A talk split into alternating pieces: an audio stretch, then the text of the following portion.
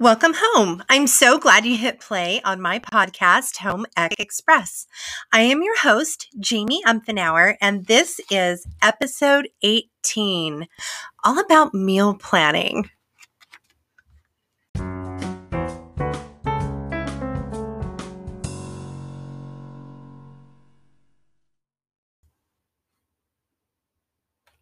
Meal planning is something that has saved me over and over and over again, ladies and gentlemen.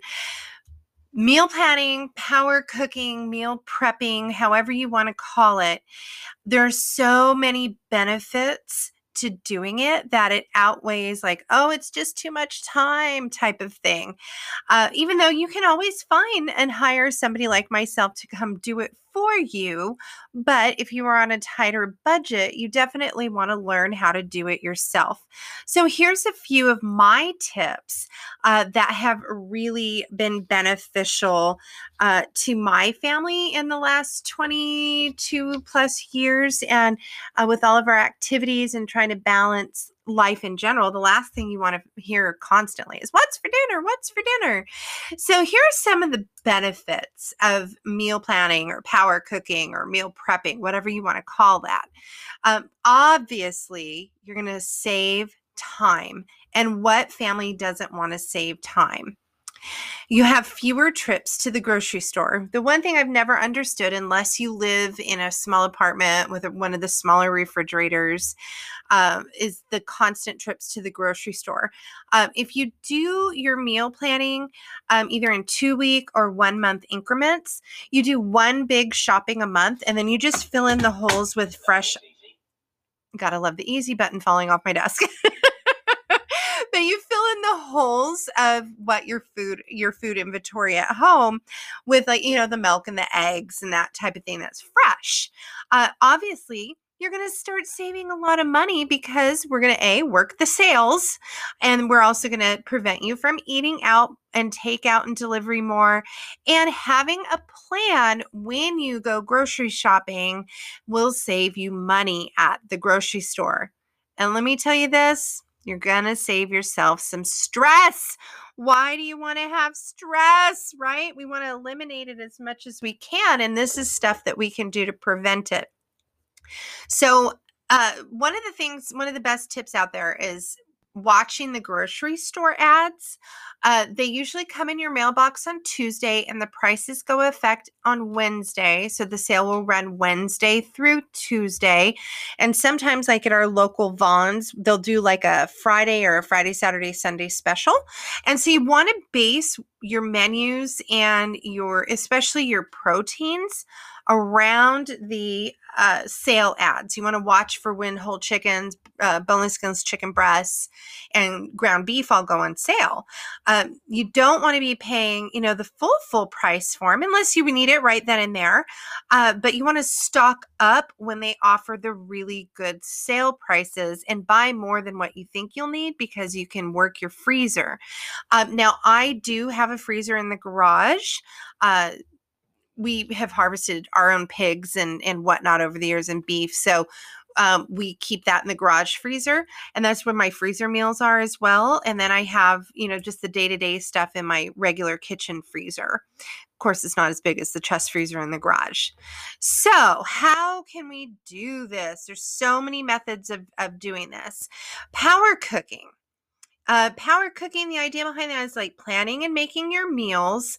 You spend more time in one day to make multiple meals, uh, where I'll make like 6, 10, 15 meals in one afternoon and freeze and label all of those. And you maximize the use of your freezer. So, one day affair, maybe once a month, and you literally just make meal after meal after meal.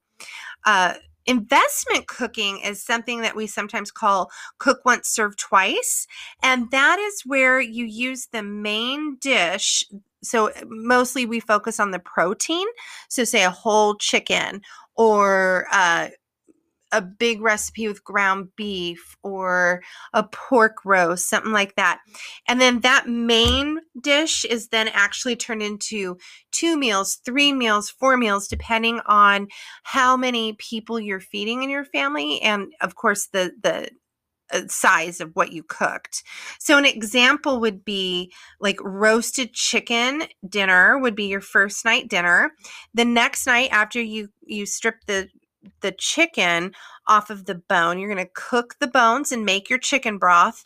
And then you're going to use the broth and the meat to then make white chicken chili for dinner number two with that leftovers. Also, you can double up on recipe quantities. Um, if you're a small family, maybe there's two of you, you can make a large portion, have it for dinner one night, and then the leftovers are all frozen and then put into the freezer um, in smaller containers uh, for other days throughout the month or the next month. Uh, so that is always a really beneficial thing. I do that all the time with soup.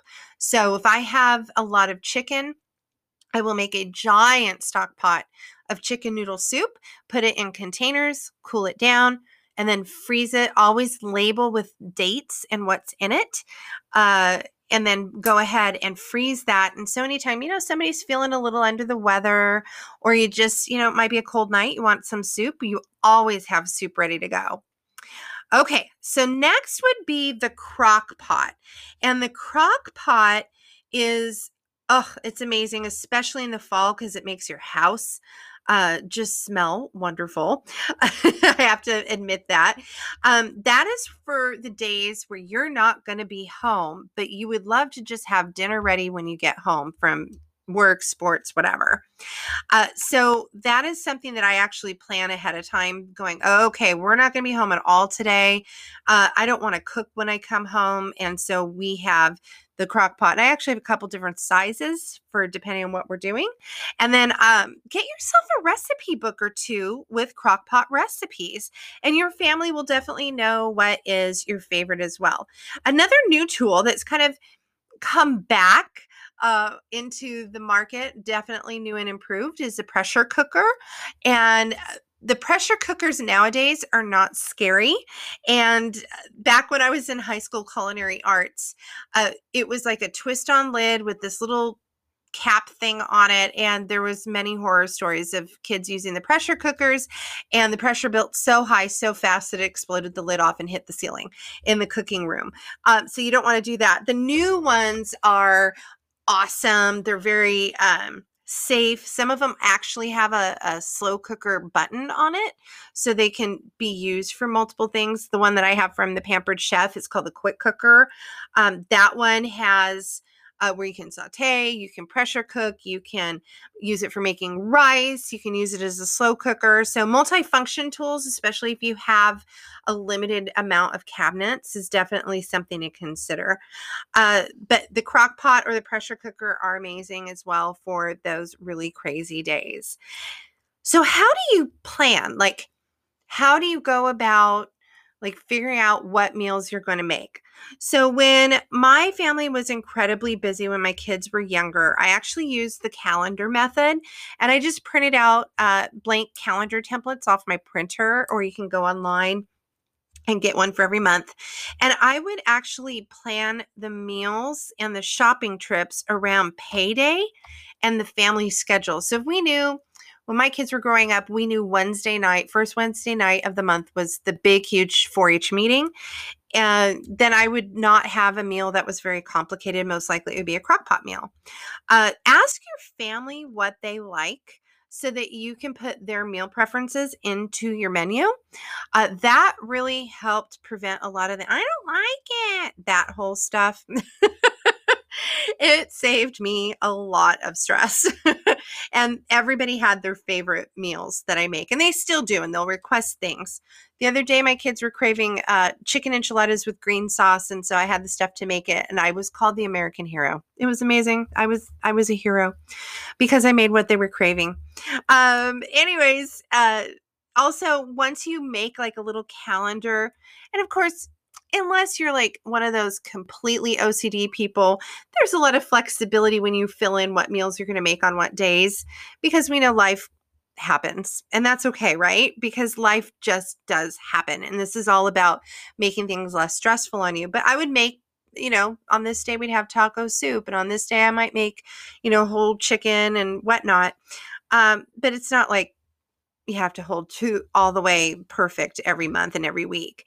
Um, but from that master list or from that calendar, menu calendar that I make, then I would go and make my master shopping list. So I was staying on budget, on time, make it fast and less trips to the store. And then I would also look at the grocery store ads at the same time to make sure that I was um, getting the best deals for our family budget. So, one of the other things to consider when you're making that master list is about your basic pantry.